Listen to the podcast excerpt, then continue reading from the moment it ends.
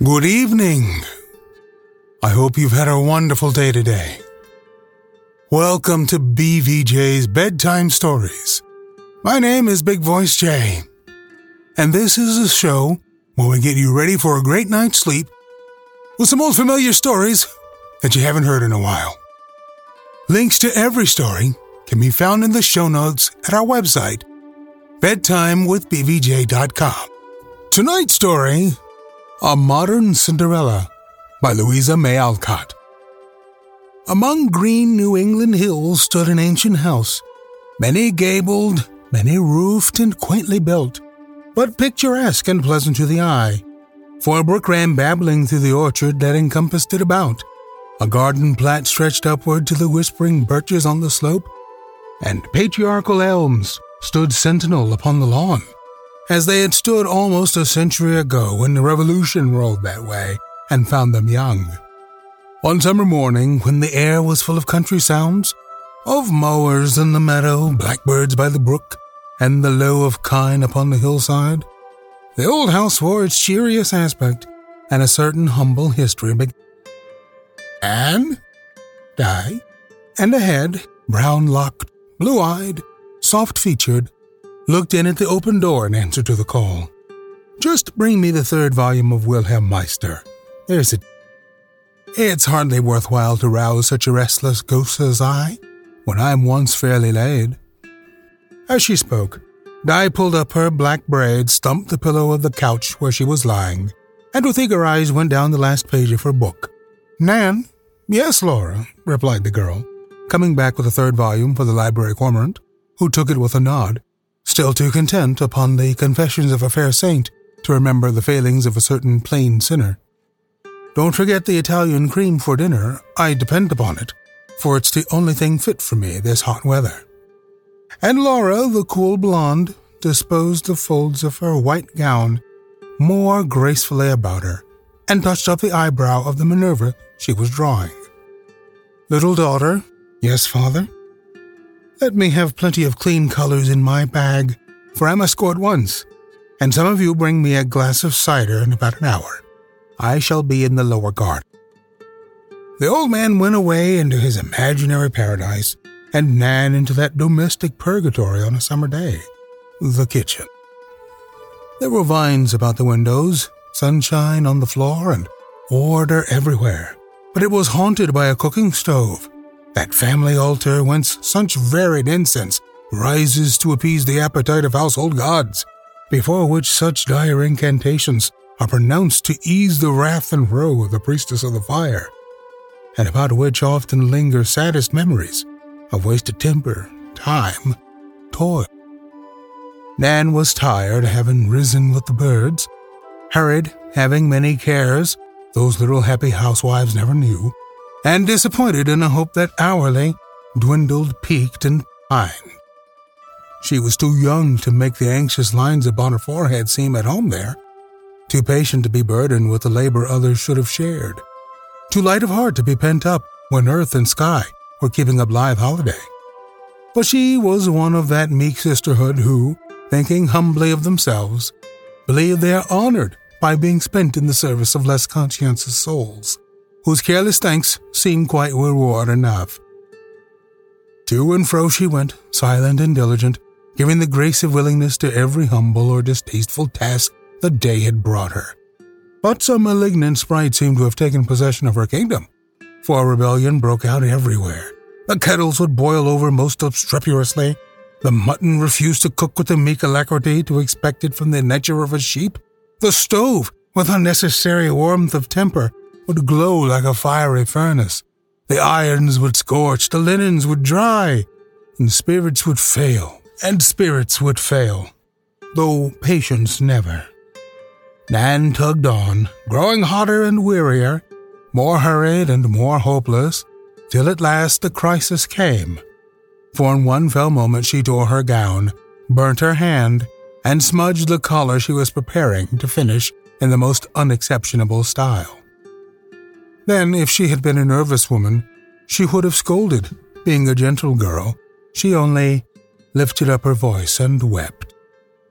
Behold, she watereth her linen with salt tears, and bewaileth herself because of much tribulation.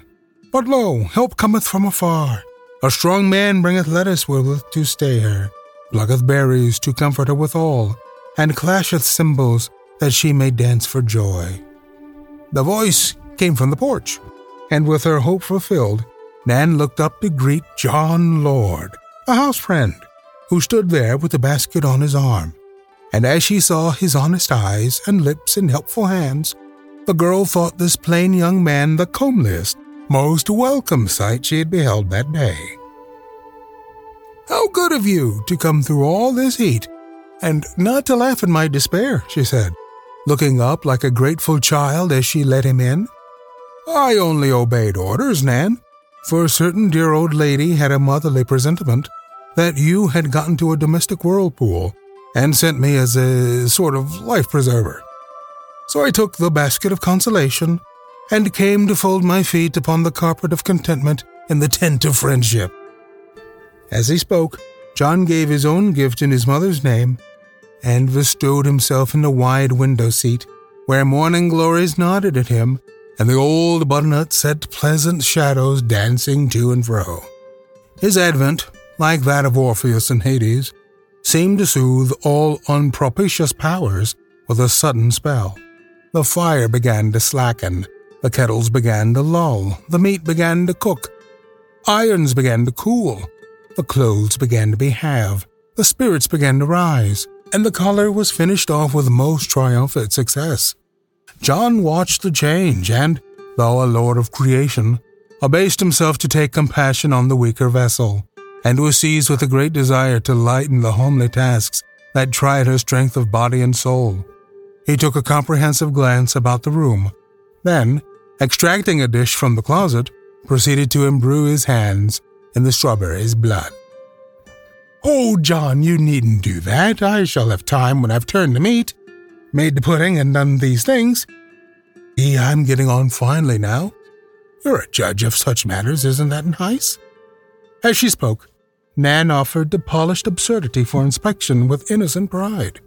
Oh, that I were a collar to sit upon that hand, sighed John, adding argumentatively.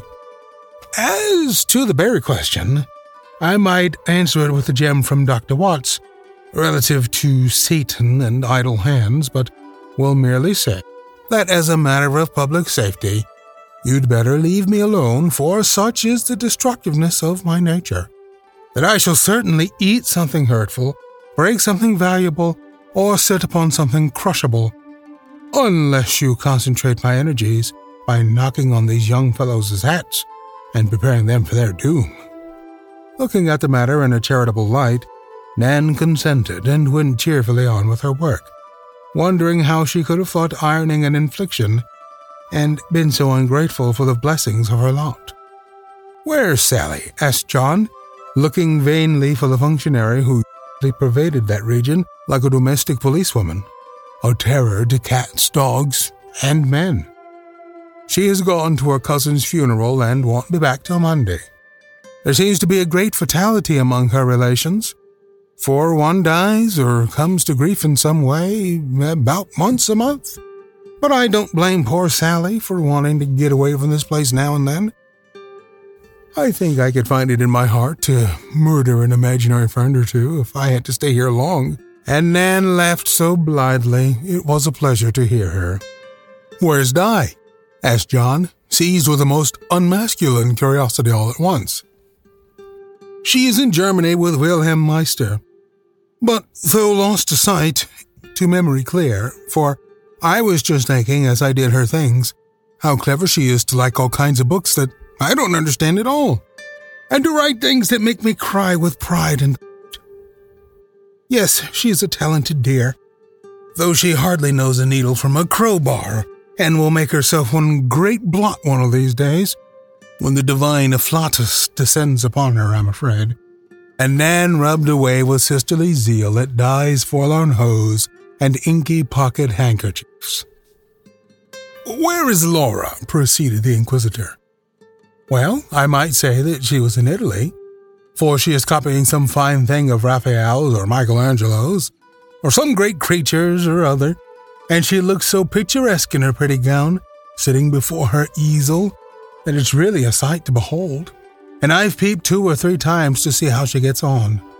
And Nan bestirred herself to prepare this dish, wherewith her picturesque sister desired to prolong her artistic existence. Where's your father? John asked again, checking off each answer with a nod and a little frown. He is down in the garden, deep in some plan about melons, the beginning of which seems to consist in stamping the first proposition in Euclid all over the bed, and then poking a few seeds into the middle of each. Why, Mr. Dear, I forgot it was time for the cider. Wouldn't you like to take it to him, John? He'd love to consult you. And the lane is so cool, it does one's heart good to look at it. John glanced from the steamy kitchen to the shadowy path and answered with a sudden assumption of immense industry.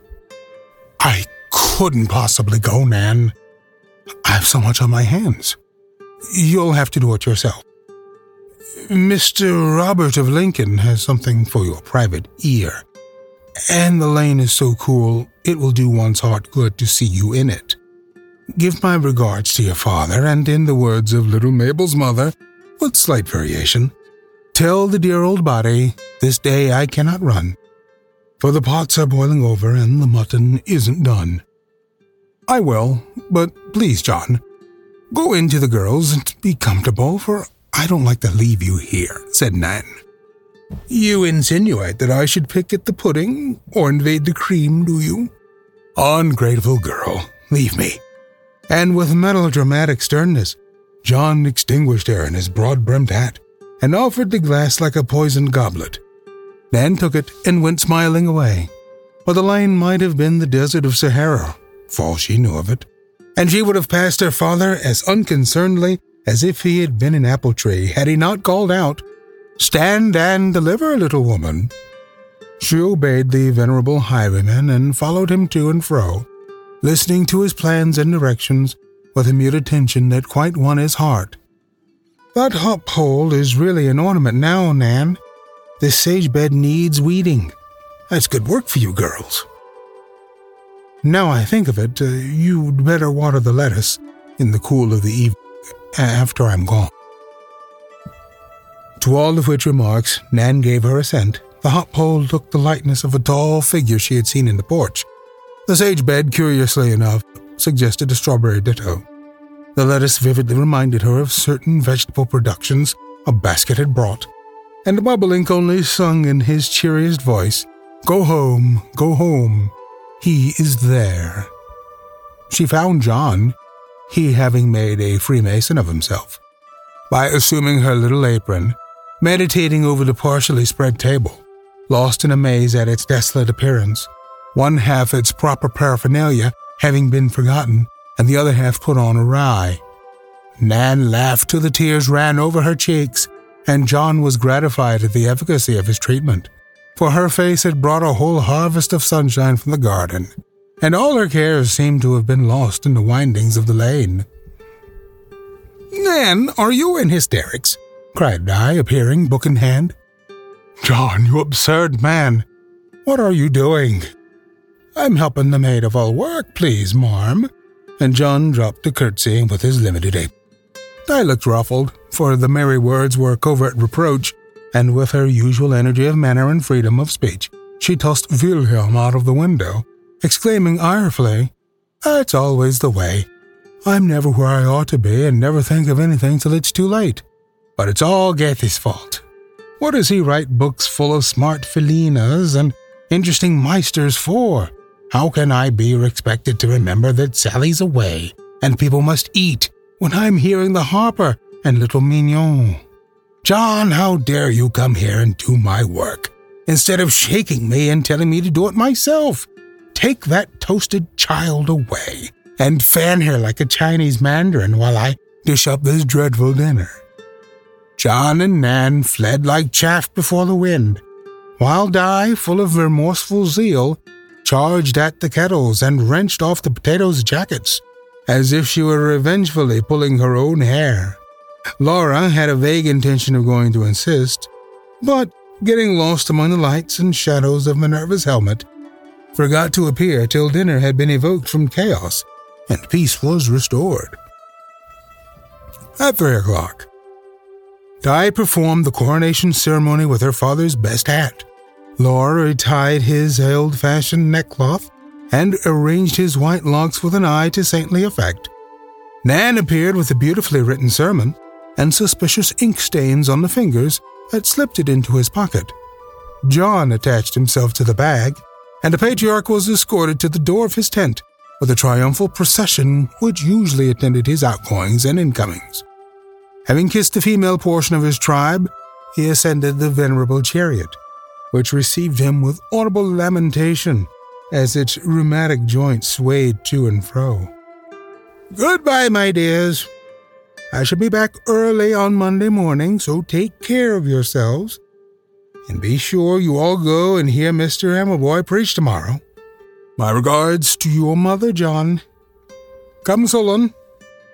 But Solon merely cocked one ear and remained a fixed fact, for long experience had induced the philosophic beast to take for his motto the Yankee maxim, Be sure you're right, then go ahead.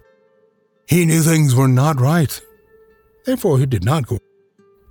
Oh, by the way, girls, don't forget to pay Tommy Mullen for bringing up the cow. He expects it tonight. And I don't sit up till daylight, or let Laura stay out in the dew. Now, I believe I'm off. Come, Solon. But Solon only cocked the other ear, gently agitated his mortified tail as premonitory symptoms of departure. Never stirred a hoof, being well aware that it always took three cubs to make a go. Bless me, I've forgotten my spectacles. Probably shut up in that volume of Herbert on my table. Very awkward to find myself without them ten miles away. Thank you, John. And don't forget to water the lettuce, Nan, and don't overwork yourself, my little Martha. Come!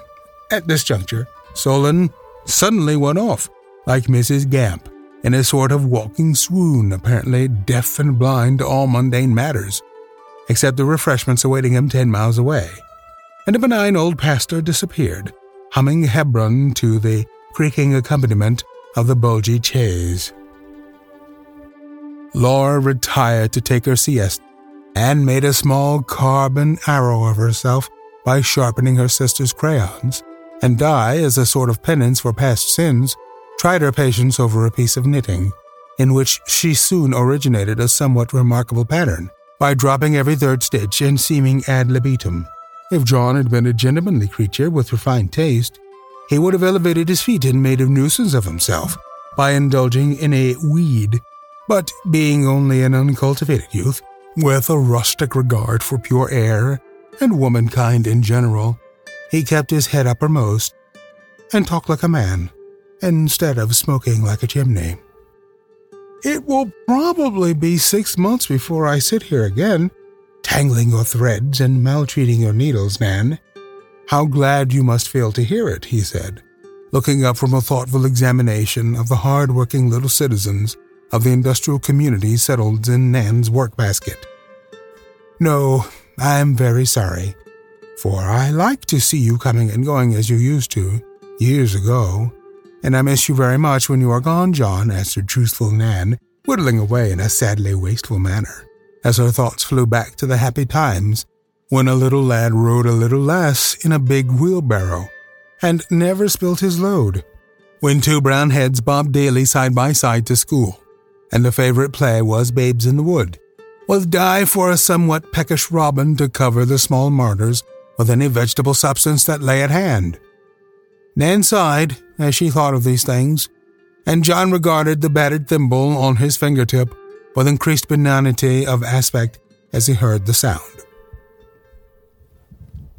When are you going to make your fortune, John?